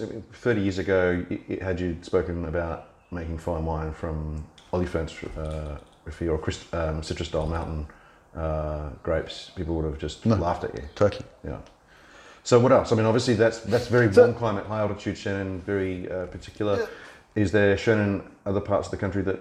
Um, so Stellenbosch was there Chenin producers in Stellenbosch that would. Uh, For sure, and and what's you know when I said the list is infinite, you've got a you've got a, a fairly big uh, um, operation in the form of Kleine Zalze, who make Chenin uh, in a in a more popular style, if you will. Yeah. But at, at various price points, and it's all bloody delicious. Y- You know, they've got access just to bang, bang for buck is just right extraordinary. Okay. uh, you know, um, um, But if we're looking talking fine wine, price no object, who are you? Who are you? Well, so so the so the the the Kleine Zalze family reserves is 200 rand a bottle, which in South African terms is expensive, but not in world terms. But so the, um, I mean, I mean, you really are just spoiled for choice. I mean, I, I, the point that I'm trying to make is you've got somebody like Reenen Borman, you know, the, of Boschkloof, um, who makes a, a Chenin off grapes out of Montagu, which is in the bloody Karoo semi-desert. Yes. You know? So but that's Fontaine, isn't it? yeah. You know, like totally unheralded part of the world for grapes, for fine wine. I mean, I recently tasted a Chenin uh, by Radford Dale off grapes from Stanford, which is next to the sea in a, you know, I think there's some nice sort of uh, chalky limestone um, down in Stanford. Well, they didn't want to go into too much detail about the vineyard because they don't want anybody else to get their hands on it. But Yeah. it's, Well, yeah. they should pay more money than they don't care. shall we go there? Shall we start having that conversation? Jacques, you listening? No, it's just it's just really. Uh, I mean, Chenin. I, I think the issue with Chenin that, that that perennially comes up is like, are are we making? Are there too many examples? Are there more examples than the market can bear? And and that used to worry me until I went to Austria two or three years ago. And you don't walk into an Austrian cellar and ask the winemaker why he makes eight different Grüner Veltliners. You know, that's you know we. Chenin is what we do, and we do it really, really well. you know. okay. Moving away from Chenin, Chardonnay. Because so Shard, so so so um, curiously, and it's something I, I, I wonder about often, is that South Africa historically has a reputation for being a red wine producing country, but I actually think liter for liter, bottle for bottle, at the top end, our white wines are outperform our reds, um, you know, broadly speaking. And so Shard's looking terrific. Uh, it's kind of undergone something of a revolution, I suppose, in line with the rest of the fine wine sector. Um, But it was a non-entity, wasn't it, until sort of mid '90s? I mean, as you say, they came into the country yeah, in well, hadn't been socks and underwear. Yeah. Yeah. So, so look. So you've got um, you've got Elgin uh, in no particular order, um, uh, and where I think Richard Kershaw leads the pack. You've got uh, Hemel-en-Aarde, where you've got you know uh, pioneers um, uh, like Hamilton Russell, through through to um, uh, Craig Wessels, what he's doing at Restless River. Um, you've got, I mean, Stellenbosch high altitude. I mean, Uva Mira is very good. Um, you've got old, you know, well-established farms like Hartenberg, make, and and this and the the spread of styles. You, you've got like very lean, nervous wines through to big, rich um, examples. Um, again, you know, very great depth in the category. Do you think we succeed more at one sort of style rather than another, or do you think it's producer to producer that? That's producer to producer. Okay. I, I mean, I tend to prefer a, a leaner style um, just for my own drinking pleasure. Uh, but I mean, it's quite interesting how often people say, well, they, you know, I'm talking about fairly uh, literate, highly involved drinkers are like, oh, if I'm going to drink shard, I want a big shard. And there's, if you want that style, it's out there. I want to ta- I want to taste what I paid for. Yeah. Yeah. Okay. Syrah, Shiraz. So, so Syrah is, um, I think, the most exciting red wine category of all right now, in the sense that the quality improvements are dramatic and it's commercially relevant. And, the, the, and thanks to the Swartland New Wave, it's undergone a really um, exciting shake-up. So So, um, you know, I think you've got to reference Mullineux. Uh, it's interesting, you know, Boekenhoutskloof is, is a brand that's been around for a long time. And they. The 97 Syrah was quite a famous one, wasn't Yeah. it? And, and so they've been doing it for a long time, but not off Swartland fruit. And now they've properly um, committed to the Swartland as their source of their fruit going forwards, which tells you what they think is the future. And then Porseleinberg out of the Swartland is obviously a rapidly becoming something of a benchmark. One of the top three wines in the country, in my opinion. But but it's you know as a result, Stellenbosch has had to look to its laurels, and it, what Reenen Borman in particular is doing under Boschkloof label and the Sons of Sugarland label. But then I mean I happen to personally be a huge uh, fan of what Craven what the Cravens put out under uh, in terms of Syrah. Yeah, it's just it seems to be a, a grape that the new wave have adopted. Who are the new wave? We're talking sort of probably under 50. They're all getting older. Um, well, the leading proponents are getting older, uh, not, well, not as young as they used to be. And very often uh, not vineyard owners, buying, you know, buy, buy in fruit. Um, and, and, then, and then operate across multiple, you're not necessarily affiliated with one particular region or district. So yeah, it's just a, it's just a good place for Syrah in general. Yeah, so it's in a good, really good place. Yeah. And you know, and again, if you want, if you if you prefer bigger, bolder style, then then somebody like Hartenberg, it, it makes the Stork and and uh, Granite Hill. You know, you no shortage of alcohol power then. Pinotage. So- Pinotage. So Pinotage, you've got benchmarks. Uh, Kanonkop obviously comes to mind first and foremost, and and Black Label Pinotage is which is their ultra premium offering, their deluxe offering, their their top of the. So, so Pinotage for me has a bit mm, almost like a Barolo sense in terms of there's an old and then there's a new uh, style in terms of. Um, Yeah, I think it's a fair comment, and I, I, I'd like to see so it's more not more new. relevant in Barolo anymore, but you know in terms of. Uh, No, no, what you're saying. So, the, so there are two camps, if you will. Um, I- I- and I, uh, but the the, the, so, the so-called new style, which is earlier picked, less extracted, less oaked. Um, perhaps better farmed. Yeah, I mean, I don't think they're about it at Kanonkop. No, no, no. But what I was saying to, to pick earlier, I think you need to have better quality grapes. Okay, yes, I see Yeah. what you're saying. No, no, I wouldn't, yeah, Canon- Kanonkop cer- certainly don't pick too early. Um, yeah, so so so they're, they're, they're the, the well-established um, blue chip old school guys, Yep. and then there's this, this small but exciting. Would it be fair to say that those old school blue chip guys are making their Pinotage in a similar way that they're making their Cabernet? Yes, in in In terms of trying to build a picture for people who don't know what we're talking about. yes, uh, I mean, essentially, I mean, i.e. Full flavour, yeah, full, yeah, full ripe, full ripeness. full ripe grapes. Um, Bit of oak, maybe a bit of oak, Lots of extraction. maybe, lots of oak, Yeah. pump overs, punch downs, etc. they'd be pretty nervous of anything under 14 degrees alcohol. Yeah, okay. And then the counter, the new wave, or the You know, is what?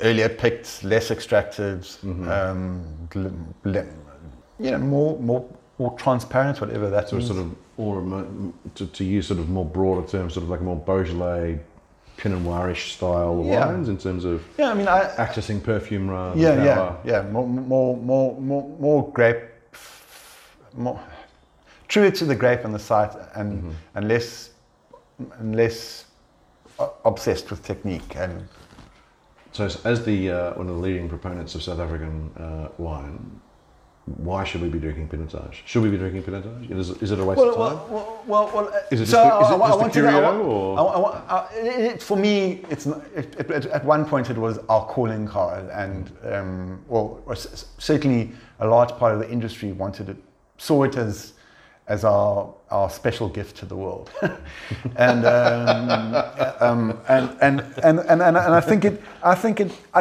I think it is ultimately just a curiosity um, which is to take nothing away from it. I mean, I, I always sort of, you know, um, if, if I found myself on holiday in Sicily, I'm not going to order the Merlot. I'm going to order the Nero d'Avola. You know, um, thank goodness. I mean, please God, the, the world of wine's never reduced to the big five you know, f- f- uh, cab. The international Yeah, quote unquote, yeah. varieties.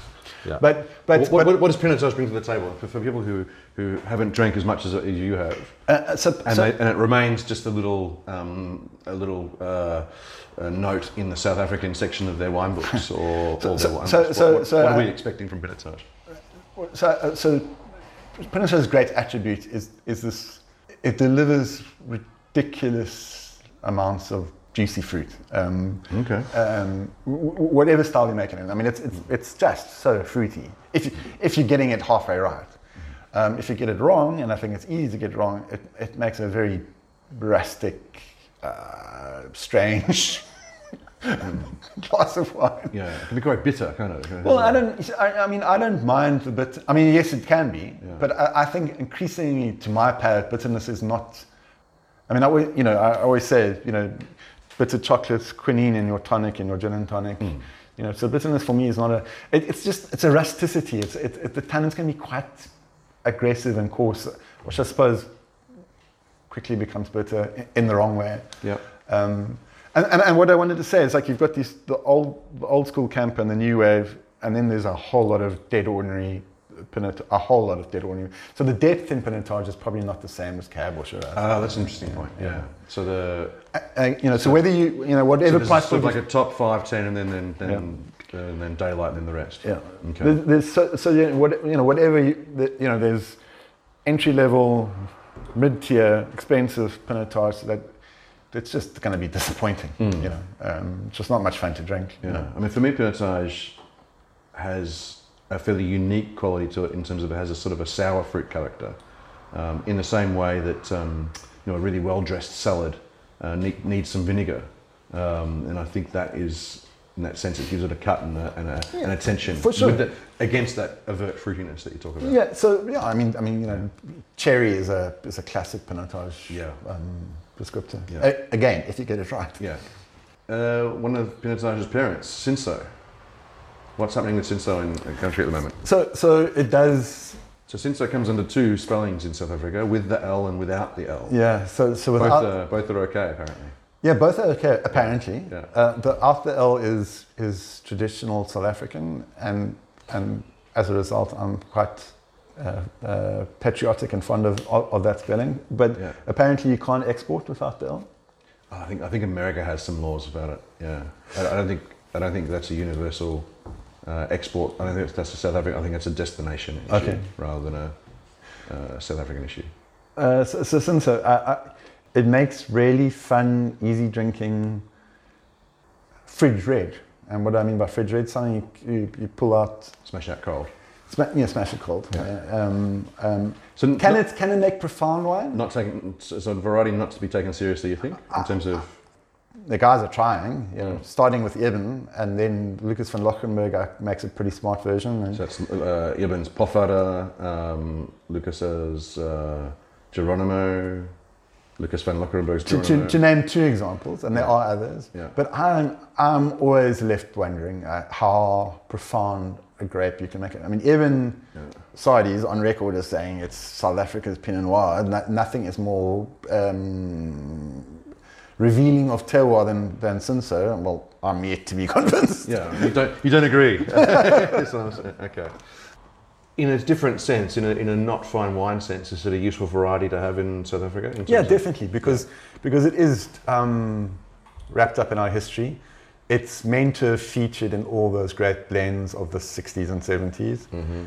Um, it's a moot point how much of it featured. I mean, there's this kind of myth that we made these Cab, Shiraz, Cinsault blends, um, and then when you do, to the extent that there are records, the, all, those those wines had those three varieties, but they had Tinta Barocca and Tiriga and Anything that was on hand. anything that was on hand went into those. Um, uh, uh, so um, to think that Cinsault was the secret sauce is probably Yeah, going down the exaggerated. Okay. Yeah. um, that said, I, I, it, it, on, a, on a very basic level, cab and Cinsault does the, the austerity and severity of South African cab does seem to be ameliorated or moderated by Cinsault. I mean, Cinsault, yeah. e- even if only on a theoretical level. Yeah, I mean, from a personal point of view, I think Cinsault is a super useful variety because it is that lighter style of red in general you're talking about, and that's a relatively new um, uh, phenomenon in South African red wine production, um, because obviously we were talking about you know the obsession with Cabernet being, and so everyone made everything like Cabernet. Um, but in terms of drinkability in a warm climate, a light red, and the Cinsault tends to provide those Agreed. wines with flavour, with with not necessarily a huge amount of depth and concentration, but really enjoyable at at a relatively low price as well. Agreed. So yeah, I think that's where Cinsault sits also. So the, problem with Cinsault is that uh, plantings aren't very extensive, and a lot of it's extensive. no, What do you mean? are not very extensive. Oh well, we'll, we'll, we'll have a look at the uh, the service report. No, no, it's so like out of out of the ni- ninety thousand odd hectares, is about one thousand five hundred hectares. No, there's more. No, definitely not. Bet you a good bottle of wine. Oh, well, we'll have a look after the uh, after this, and we'll, we'll some one of us will be right, one of us will be Yeah, wrong. well, we'll see. I was under the impression that um, there's still a lot of Cinsault out there that to be. Uh, Well, it's, so these things are all relative. I mean, Yeah, yeah. I mean, I mean so I th- when I say there's not a lot, and, and, and, then, and let's say that I am right, it's like about fif- 1,500 hectares. That what there's a, there's a long when it comes to the South African vineyard, there's a long tail. So so 1,500 hectares probably puts you in a 12th, 13th, 14th most planted variety. but against sort of the, the massive amount of uh, Chenin, for example. Yeah. I think okay. So it's a bit of a tadpole. Yeah. Yeah. Next, something like Semillon. Semillon was a, a, a huge part of the South African vineyard in the 120 two, years two, two centuries ago. Yeah, in the 1800s. Uh, what's happening with it now? There's even, there's even less of that around. Yeah, minute. Um, um, and and there's, there's by by happy accident once again, um, there's a whole bunch of old vine Semillon in Franschhoek planted on the on the riverbed because it was a lesser variety and um, and uh, not good for much, but, and then and hence why it survived. And that seems to make really terrific wines. And then and then, then So that's the, the, the vineyard made famous by uh, like La Colline.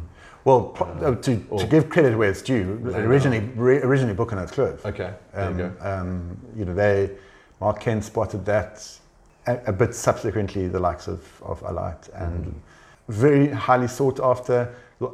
Quite a few people making tiny, tiny batches of it. Mhm. Um, uh, um, but so yeah, old old vine Franschhoek Sems well worth seeking out. And then obviously tiny patches throughout the Swartland, which end up in some pretty smart wines. And then you've got newer plantings, typically maritime uh, and Stellenbosch, to the extent that Stellenbosch is not maritime.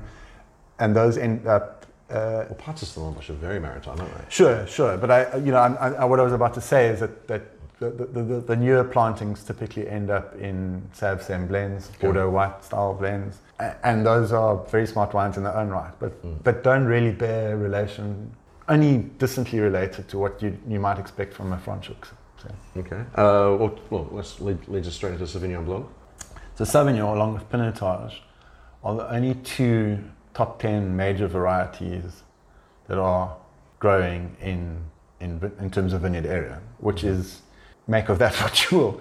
I find slightly alarming in that it says that the industry is, I mean, Sauvignon has deservedly got a, a bit of a rep for being, for being um, middle of the road. I mean, and not just South African Sauvignon, but the great, you know, it's sort of, consumed next to Pinot Grigio and e- easy drinking dry white. And, I- and I think a lot of South African Sauvignon is precisely that.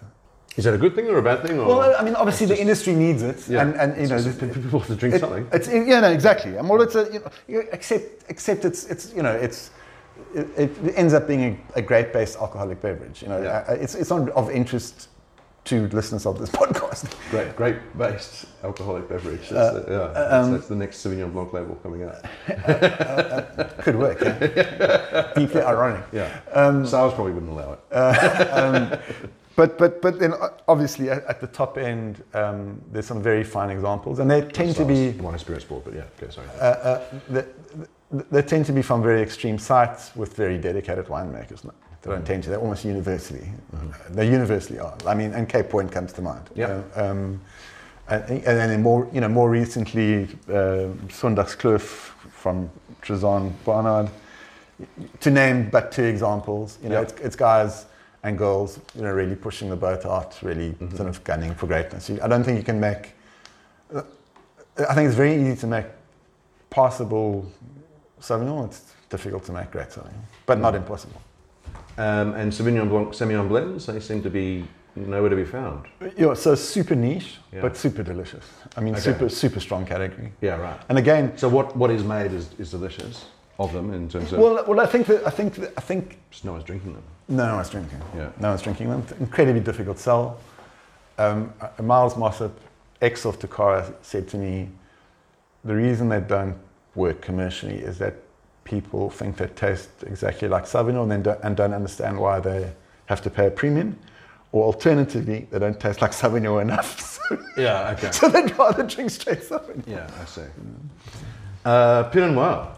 What's happening with Pinot Noir? You've, you've been on record as being sort of pessimistic about Pinot Noir. No, no, I'm not pessimistic as so No, much as that's, that's, uh, No, no, as a skeptic. this I'm is a- your- I'm a full your- on- This is your chance to No, update your I- I'm. I'm a full on, and I, I, have actually, I, I thought I was warming up to South African Pinot, but I've actually decided that I'm as skeptical as ever. Um, and and, and it, there's, it's the bloody Pinot tax. Like, you, know, it's because it says Pinot, because Pinot is so fashionable, you wrap Pinot on the label, you can charge a bloody, Oh, I see. Yeah, yeah, yeah. So it's the extra 20, 30% you have to Yes. pay for a.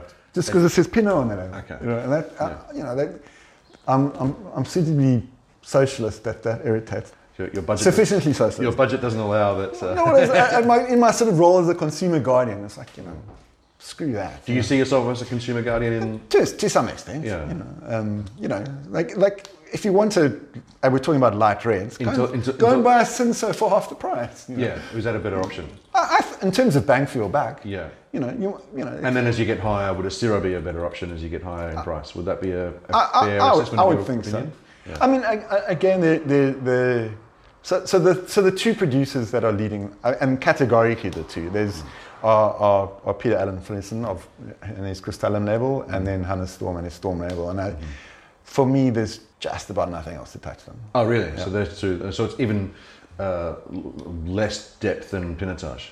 Well, again, so, so, so Pinotage plantings are much vaster. Yes, yes, yes. Uh, yeah, yeah. um, So probably maybe in line with plantings. Yeah, Pinot Noir-. If we're, if we're thinking Cinsault's, a, And- and, if you you, know, think Cinsault's a minor variety, then you must think Pinot Noir is a, a speck on the horizon.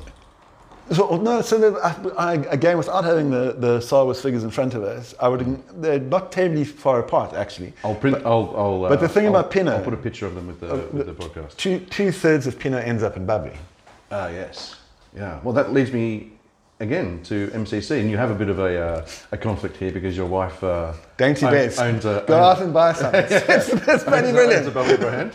Um, MCC again. Before I moved here, I had no idea that this thing existed. I mean, obviously, I, I assumed that there was uh, So that- so that sparkling con- wine. so that- MCC so- meth- method Cap Classique is a sort of a protected and uh, term uh, with uh, production uh, necessities uh, to be met to be able to label it as that. Just expand on it, it's a cup of Yeah. Uh, signifying bottled fermented sparkling wine, as opposed Yeah. to. the traditional Crémants or- champagne method for yeah, one of it. Yeah. Um, What's the story there? so, so I'm, I'm, I'm less anxious that it's not a global phenomenon. Whilst I think South Africa's positioning globally is a huge strategic concern, Cap Classique gets drunk locally, and that's fairly inevitable. Uh, um, I, you know, we're not going to out champagne champagne or out prosecco prosecco anytime soon. I, I don't think, um, and that shouldn't phase us too much. Um, although the arrival of prosecco locally should.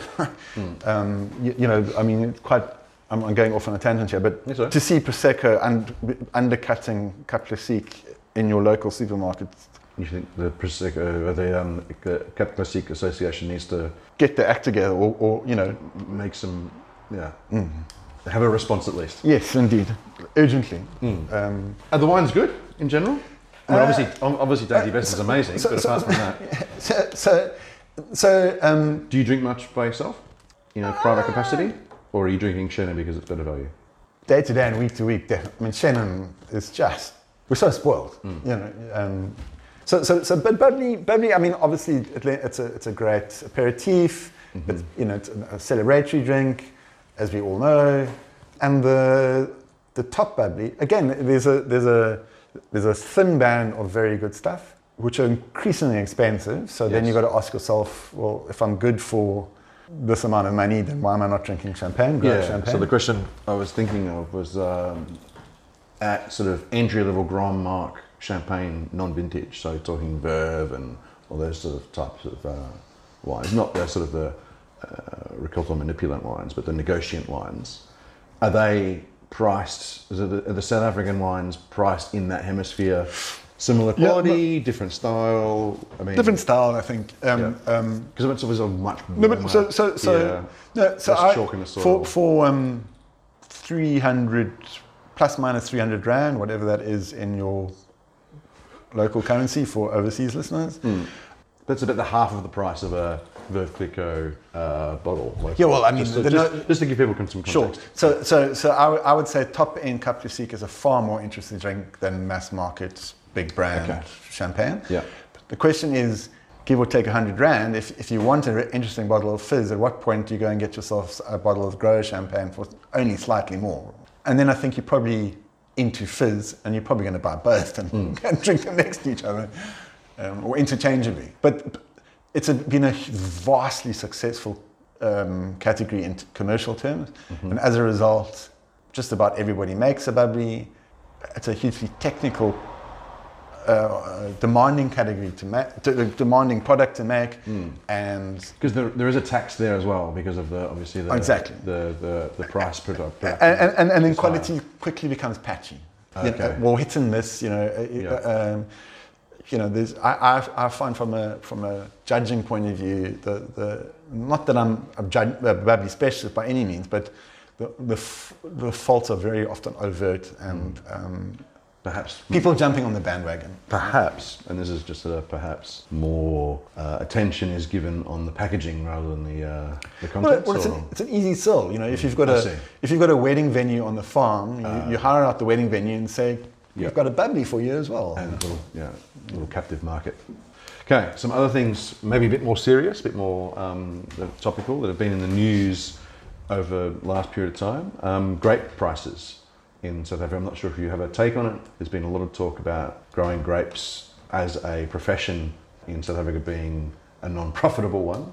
Are grape prices too low? Why is it too low if they are? Can they can they get higher? Is, for example, being secret about uh, where we get our grapes from part of the problem? What's your take on the, the grape price debate? It is. Is it a chicken and egg thing with you know wine Well, prices it's, a, internationally? it's, a, it's a super complicated. I mean, I, I, I think it is one of, the- if not the fundamental issue of, of the day, it is one of fundamental issues. Um, but it's, I, I don't think it's an easy answer. I, I mean, you know, I think if you're a grower, you're a price taker, you're at the wrong end of the value chain. Having said that, you know, why should that be the case? What can the grower do about sufficiently adding value so that growing grapes becomes sustainable? Wine, so much of the appeal of wine is that it's, it's um, fi- the appeal of fine wine is that it's not just a, a, a- about pure business. And there is a bit of art involved. Yes, there's a bit of art involved and a bit of romance, and I, and I don't use the word lightly. So, so you know, the industry finds itself in a predicament. Uh, yeah, I think in, uh, it's well documented. It doesn't need, need, need to make the point. Is that our, our relatively speaking, our, our grape prices are ridiculously low. No, that's that's not beyond question. But how do we raise them? What's the? Is it the case where you know South Africa has a uh, has the opposite problem from Pinot Noir? Is we have to we have to as the seller have to pay the tax in terms of um, uh, to sell at a discount because the, the reputation on the global scale is not there. Yeah, I think is that, part of the I- issue? That's a huge part of the issue. Demand more of a premium. Um, with, with difficulty, I think is the answer. Yeah. Um, in simple terms, it's about. I can't see any other solution than building brands.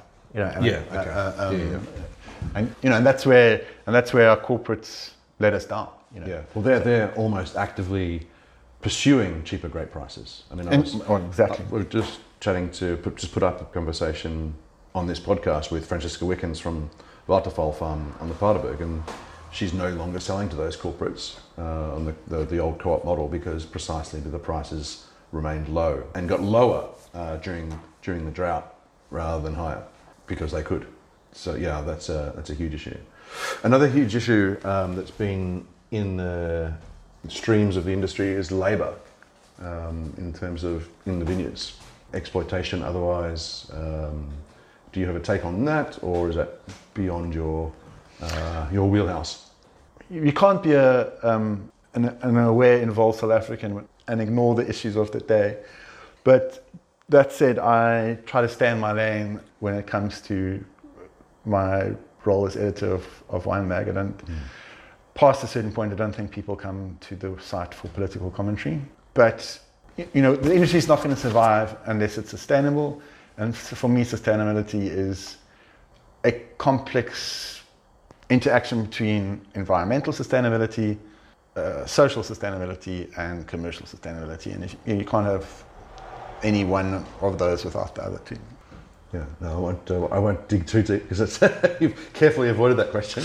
Yeah, I have. I have. no, that's fine. But uh, but I mean, I mean, I think, I mean, uh, you know, again, it's, it's, again, you know, if you're if you're if you're a right-thinking, com- commercially successful operation, and you're not paying your workers and and providing for their for, uh, for their needs if they if they're permanent, it's obviously mm. uh, problematic. No, no, fair enough. Absolutely. Okay, we've got about 15 minutes left till uh, David has to go eat some steak and drink some Chateauneuf du Pape. It's predict the future time for 15 minutes. Uh, what uh, have you got any uh, predictions or trends that you're going to see that um, going to manifest themselves in the next sort of 12, 18 months, or uh, so, so, or just no, out there. Historically, I've been spectacularly bad at. at um, I'm, I'm, I'm, Everyone is spectacularly bad at this. What this was what makes it so much fun because uh, no one knows. um, no, I, I, being a futurist is definitely not a. Wouldn't have been a good job um, career path for me, mm. but um, I am anxious that that like everything we've talked about, in some ways, comes down to brand South Africa. You know, I, th- I think we're on a precipice of of becoming a failed state. And you know, if, if we if we fail as a country, then winery is just going to fail too, to state the, the bleeding obvious. Um, so so so you weren't really pumped about um, uh, Mr. Ramaphosa's speech last night, then? No, no, not, not, not no, no. What, he, he, was, the, the, he was very, he was, he was very eloquent, and he, and he was very, he was very on point on a number of issues. But I, I, I generally do worry about how he intends to deliver on these very ambitious projects that he's outlined. Mm. Um, you know, what would I do if I was the president of this country? Um, no, let's let's just leave that. I think. no, uh, in terms of wine, wine in South Africa, yes. If the state fails, then there's going to be some issues, obviously. Yeah. Uh, but beyond that, on uh, or, or, within that, is everything going to? I mean, will there be just a, a continual plethora of uh, producers who don't own vineyards? Fresh out of winemaking school, creating brands and making wines. Um, will that in turn keep the price down because competition bleed, you know, bleeds profits? There's always come, someone ready to come in, uh, willing to sell uh, at a cheaper price because they've got less overheads and they don't have kids in school. And is that part of the issue? The barrier to entry is so low that, that keeps the price low. Is that going to continue? Will the um, will the corporates start waking up, or will they just disengage from wine in total and, and go to towards those sort of more more profitable liquor products that you spoke about? Have the have the, okay, the so let's, let's have, talk, the, have let, the new wave guys let, made let, their best wines? Let, us let's, let's talk best case scenario. Yeah. I, I, I, think I, think South Africa has a remarkable ability, both the country as a whole and the in, wine industry in particular, to somehow muddle through. And and I, I think we are a resilient bunch. And, and as we were saying earlier, it's, there's a sort of inherent uh, romanticism about everything that goes on here. And I think people feel incredibly deeply. So, so even when the chips are down, sort of capable of, of, of incredible um, achievement. I mean, and obviously the World Cup rugby comes to mind. I mean, you know, if you told me four years ago that we'd be World Cup champions, I wouldn't have believed you. And, and then that said, as, as the tournament drew closer, I, I started to believe. And not, not sort of, because it wasn't sort of um, idealistically. You could, you know, there was something about Rassie Erasmus and the way he went about his business that, that it, it all started to look feasible. So what's this got to do with wine? I was going to say this is this is a classic uh, Springbok supporter answer to a question that didn't No, involve no, rugby. no, no, no, no, no, no. What's it, what's it got to do with wine? It's got to do with. I, I, I think there's a sort of a, res- a, a, latent understanding of what needs to be done. There's some. We have to set the process in motion. You know, there's. Who has to do what? Is it Richard Rushton of Distell? Is it Eben Sadie? Is it a combination of these figures who, who have who, who, who have got You don't think Eben's done enough yet? um, Not is he capable of more, but no no no I think, he, I think surely- he is capable. Surely, no, I'm, no, I'm not disputing that, but. I'm, I, don't, I just don't think that it's his responsibility to to step up. From my point of view, he, he's done more than his share already. Oh, that, that, see, I mean, Is he capable of more? For sure. so these no, but these are impo- these, these are the imponderables. I mean, Yes, I mean, are we? this is why this corporate predict the Are, future. are, are we? I mean, worst case scenario is we're going to see the national vineyard decline in more and more as people uh, switch out into citrus, berries, nuts. why is that a bad thing? Well, because because the rationalization that you know up to now you could argue that the rationalization was was inevitable and necessary, but after a point we're just letting the capitalist system destroy a 350 year old institution. You know, it's been around since the you know the days of Dutch colonization. You know, which would be sad. No, I'm not saying the eradication would be a would be a good thing, but maybe a reduction in the size of it would would. Yes, but I'm saying, I mean, that's, away. that reduction is well on its well on its way. Yes. One scenario is that there isn't an industry anymore. Mm. I mean, that's one scenario, but that's not certainly not the inevitable one. I don't think, given I, I don't think it's. Know, I mean, um, there will always be some grapevine, but I mean, you know, we. I think we all concede that we're not as relevant in, in, a, in a global sense as we might like to think. yeah. You know, if, it's going to be. It's easier to do that with 100 hectares, 100,000 hectares in the ground than 50. Yes. And it's easier to do it with 50 than, than 25. Yeah, yeah. You know, and so, you know, I, mean, we haven't even talked about the scalability issue, and I mean, that is a massive issue. Well, we can chat, chat about that next time, perhaps. Christian, thank you very much for your uh, for your time today. I really appreciate it. I hope you enjoyed it as much as I did. no, it's And uh, as you said, there's um, topics left untouched, so Indeed. perhaps we can uh, we can revisit them at some point. David. Thanks for having me. Please, if you have, if you like what Christian said, or if you don't like what Christian said, go on winemag.co.za and tell him about it. Thanks very much. Okay. Cool.